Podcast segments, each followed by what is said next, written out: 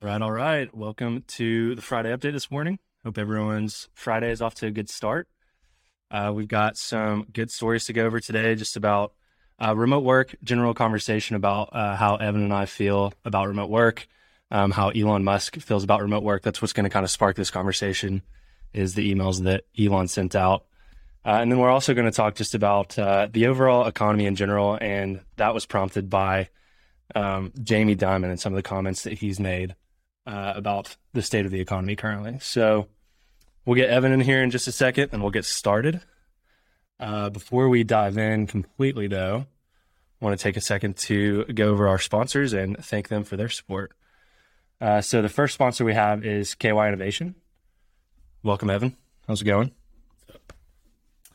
Um, yeah, so I was just going over our sponsors. Uh, first one being KY Innovation. Uh, so KY Innovation is doing a lot of awesome things in the state of Kentucky to foster an innovation economy and support entrepreneurs and startups. So we're really grateful for their support. It's been awesome working with them over the past season. And then we've also got Bolt Marketing, which built our website. Uh, so if you haven't checked out middletech.com, go do so. We just launched our merch shop as well, uh, which we're really excited about. So um, other than that, I think it's uh, it's time to go ahead and dive in. We got Nick Hostetter trying to join in here as well. Should we let him in? Maybe later. no, I'm kidding. He's not getting in. Um, all right. Well, let's start with this conversation about uh, remote work. So this is kind of, as I mentioned, spurred by these emails that Elon Musk has sent out to uh, leadership at Tesla. Um, so you want to just give us a an overview of this to kick off the conversation, then we'll dive into uh, just the implications of remote work in general and how we feel about it. Yeah. So Elon sent email out to his team members. I'm going to pull up the emails here just so I can uh, read off of them. But essentially, he's telling his employees that he's not going to accept remote work any longer, uh, and that anybody that uh, does not show up to work or pushes back, he's going to assume is resigning. So taking a very, very strong stance on uh, what he believes uh, is the future of work, which isn't remote work. So um, that's uh, that's what he said, and he sent it in two emails. Uh, the first one was just a normal kind of email out to his team, letting them know, "Hey, this is this is how I believe remote work uh, should be going forward, and I don't exi- I don't think it should be a thing." And the second email was in case I wasn't clear enough. Um, I assume you will resume if you don't show up or resign if you don't show up. So uh, he probably had a good amount of employees move around the country or uh, to other parts of the, the world. You know, a lot of people are moving around uh, to other countries right now. And so he's telling them, you need to come back. Uh, and if you don't, uh, then you can find a job elsewhere. So uh, I don't know what's going to happen with Tesla. You know, I think that it's an interesting company to take this stance. One, uh, they're building a, a, physical product. They have large manufacturing plants. Uh, so, you know, you've got to have some large portion of your employee base, you know, in person just because of the nature of the product. But for those that work in corporate and in the offices, you know, I'll be interested to see how much churn, how many people leave uh, because of this announcement. Um, but what do you think? Yeah, when we were first talking about this in our team Slack channel, um, I I think my I guess not, I don't know if I'd say justification for this with Elon Musk, but when you're trying to build something as innovative as, or do things as innovative as Tesla is, I really do feel like uh, you need that kind of energy that comes from being an in-person team and having your leadership be in person in the factory and seeing others work alongside you and work towards you know trying to make a big impact on the world. And that's kind of how I how I view this. So I think I don't think it's right for every company. I don't think every company should suddenly see Elon doing this and say, "Oh well, remote work is dead." Um, but I I personally think it's a good move for a company like Tesla, like you said, building that kind of phys- physical product. Um, I think that he was a little cavalier in one of his emails. He's like, "Name the last time a remote company shipped anything worthwhile." Uh, I think that's false. I think that remote companies, uh, ma- mainly software, if you're a software company that's um, building fully fully remote or a hybrid hybrid remote schedule, I think you can get a lot done. So I don't I don't think it's ex- as extreme uh, one side or the other as Elon's making it out to be. But I think if you're trying to do something that's really disruptive, then I totally get uh, why you should be kind of in person rather than fully remote because I just I think it all just comes back to energy and, and culture. Like that stuff is hard to quantify and put into numbers in terms of productivity, but maybe that's just my personal bias. I just feel like a lot more gets done when uh, a company like that or a startup works together in person. But you have an interesting perspective on this, Evan. You you're starting a company right now. Um, you know, you guys, I guess, would be considered a fully remote team because you don't necessarily have a central office, but you ended up getting co-working space. So talk about your perspective as on remote work with the startup that you're building right now. Yeah, I mean, we uh, we had to build remotely to begin with because of COVID. We started in the middle of COVID. Um, yeah, we're we're building like a hybrid. So we've got day to day is primarily remote, and then on two days a week we meet in person in a co-working office in Louisville because most of our teams in Louisville um, and just work together for the day. Uh, we've already noticed that you know it does make a difference when you can sit there across from your teammate and say, "Hey, I've got this idea," and then be able to quickly just go back and forth on it. Uh, you can't do that remotely. You know, there's some yep. tools that can help you with that online uh, and remotely, but it's not the same. It never will be the same. I'm convinced that when it comes to innovation and early culture building and things of that nature, um, in person just can't be beat. So, you know, that's why we did that required two days a week to meet in person. So uh, that's our experience. You know, we definitely noticed a difference that hybrid, I think, is the best way to go. Mm-hmm. Um, but remote isn't going away. And so I know that. So we have hired a remote employee, you know, down in um, Tennessee. So uh, that'll continue to be the case because talent is now spread out and we can access more talent, you know, outside of Kentucky. Um, and, you know, that's just, uh, the name of the game now is finding the best talent, and it's not all going to be you know in our own backyard, and uh, we've got to figure out how to adapt. Yeah, for sure. We're the same way at LeadRail at the startup that I work for. We've got a guy that's fully remote in Atlanta, fully remote in Oregon, and fully remote in LA. Um, so it's like you know a portion of our team uh, is fully remote, and now people that can come into the office in Lexington, we have a little bit of flexibility in terms of if we want to take remote days, we're able to do that. Uh, but it you know, the hybrid model can look different depending on the company. I don't think there's one like cookie cutter formula for having success with with remote work. Like ours is we have some people that are fully remote, some people that are fully in person, and you can kind of be flexible with that. And I think that flexibility is ultimately what employees enjoy the most. Um, yeah, but I think I do I do want to see more studies begin to come out on productivity levels of remote. I do too. You know, it's going to be lower. It's it's, it's going to be lower. Um, you know, companies are trying to figure out how to monitor employees that are working remote. Mm-hmm. Uh, and remote workers are saying they don't want that either. Um, so I don't, I don't know what's going to happen. You know, I don't think remote work's going away, but I do think that, you know, companies and employees are going to have to figure out how to build trust uh, and make sure that, you know, work's being done and people are being productive. Uh, yeah. I, I just don't think it's possible to be as productive uh, if you're not around your coworkers, if you're not in an office that's dedicated to work, um, I, I, I, just don't see how you could be as productive as if you were there actually. You know, there's too many yep. distractions. There's too many reasons to leave your desk. Uh, and even if you leave your desk while you're at work, you're meeting with other coworkers and having, you know, discussions that are, you know, good, good for culture or good for the business. And you can't do that while you're at home. So, yep. Um, I'll be interested to see what comes out, you know, the next five years on studies related to you know remote work productivity. Yeah, hundred percent. And if you're uh, if you're viewing this right now live, uh, go ahead and type down in the comments what you're if you're for remote work, against remote work, or any opinions that you have on it. Um, so we're going to move on from that story.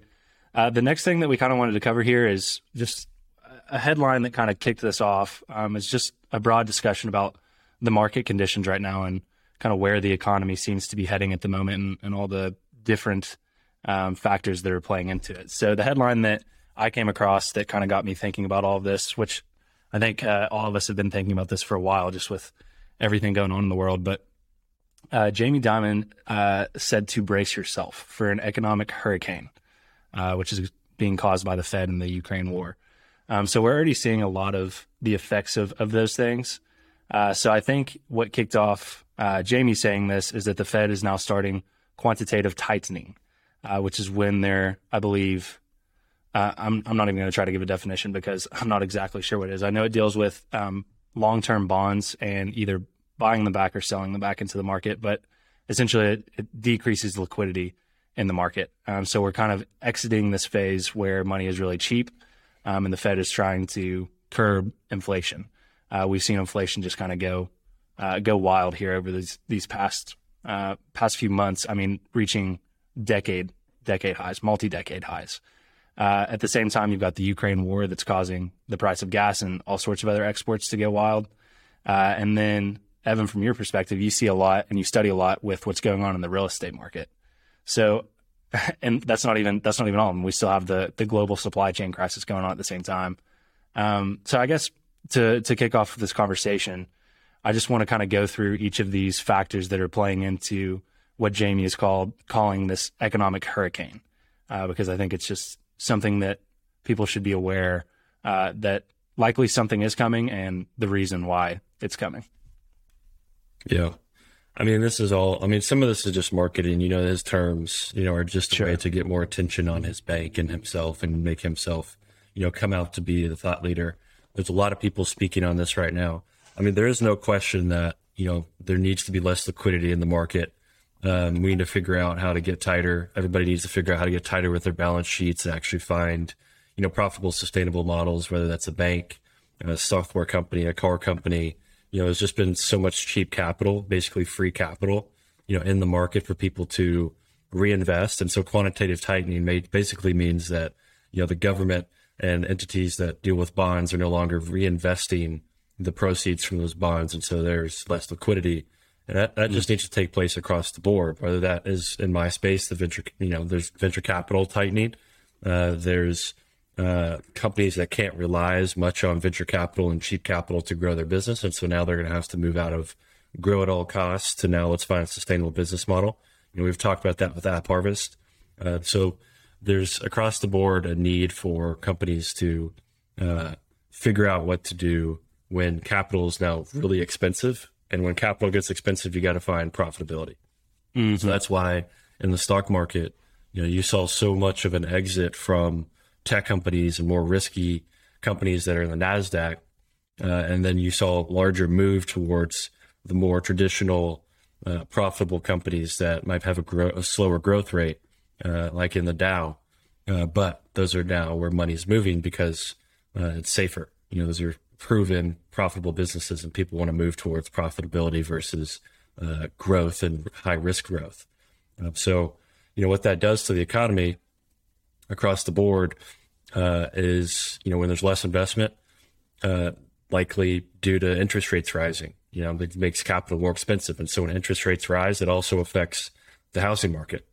And so mm-hmm. you see in the housing market, uh, rate on a mortgage is going up. And so the housing market has slowed dramatically you know, there's less people able to afford a home now. You know, if it wasn't bad before, as far as home prices being inflated, now the mortgage rates are coming in and making home prices even more expensive. And so there's even less people that can afford a home.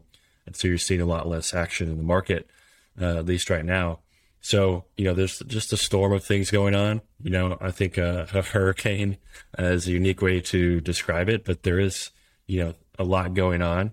And the only two ways to fix the economy after something like COVID, when there was just a massive amount of uncertainty and uh, capital put into the market by you know the government, and um, the only way that that can ha- can go uh, can fix itself is a market crash or a recession, uh, or uh, high interest rates. And uh, the Fed does a great job managing interest rates, and we come out the other side. Um, but either way, the market's going to you know have a little bit of a pullback whether it's a recession or not, uh, bad one, we'll see. Uh, but that, that's kind of what's going on. Is again, there's just been so much capital put into the market, free capital, low interest rates. Low interest mm-hmm. rates are there to encourage a lot of investment and liquidity. But when they go up, and there is a need for uh, healthier balance sheets, uh, more profitability, then uh, investment will uh, will go down. So uh, that that's kind of the cycle we're in. The economy goes in cycles, and we're in we're in a down cycle. Uh, doesn't mean it's bad. Uh, for some people, it's bad because maybe they're retiring right now, um, or there's something else in their life going on that you know is timely related to money. Uh, but in the grand thing, grand scheme of things, over a 20 year period, this is uh, this is really healthy. Uh, it needs to happen. So that's that's my take on on what's going on. Yeah, um, I think that you you kind of hit it there. There's probably a lot of fear mongering going on in terms of the people that are talking about it and trying to make it, uh, you know, trying to cause a little bit of I don't know if panic's the right word, but draw a lot of attention to it. So there's definitely that to take into consideration when you're hearing about these things. I think so. I think you just did a really good job of kind of describing what's going on within our own borders, within our own country. Um, what's worrying me right now, not really worrying me, but what I'm watching with a lot of interest right now and what could potentially start worrying me is what's going on in Ukraine and what's going on just in the global economy. So I think Ukraine, what, what it's done for me has made me realize how interconnected everything is and how, you know, something going on across the world can have real, uh, real effects on an entire country. So I think the, the most direct one that we're feeling here in America is gas prices and the price of oil. Um, that's directly a result of this Ukraine conflict, this Ukraine war. So I think that that on top of this global supply chain crisis where we have trouble getting things like computer chips to build cars, computers, everything you name it, everything has a computer chip in it these days. Um, I think combining those two things is pretty scary. I think if America were to go into a recession while all this is still going on, that's that's where I get worried about it. Um, but I think that this is probably the first time in my life where I've really taken a second to consider how interconnected the global economy is and what the ripple effects are of something like a like a war breaking out in Ukraine. Um, something that we were talking about last night that I think is fun to just kind of theorize on is what's America's response when they uh, see these kind of supply chain breakdowns like we are. How much how much will America start trying to bring production of all sorts of things in house? Uh, one of the things we talked about was was uh, food production, which our friends over at App Harvest are uh, are positioned well if policy were to change and we were to try and as a country bring as much food production as possible in house. Um, I think that's something that we could see happen if uh, if the war in Ukraine continues to escalate and if the global supply chain crisis continues to to go bad. We're seeing it now with with new chip factories being built. Uh, you know, obviously there's a huge lead time with those. That's not a, a quick fix, but I think we're going to start seeing more more of uh, America trying to bring production in house for some of those things that we've realized uh, are too important to be uh, as vulnerable as they are. Yeah, yeah, I mean it's it's just having more control over not only the supply chain but you know our economy. You know, part of the reason that inflation is bad is because of what's going on on the other side of the world.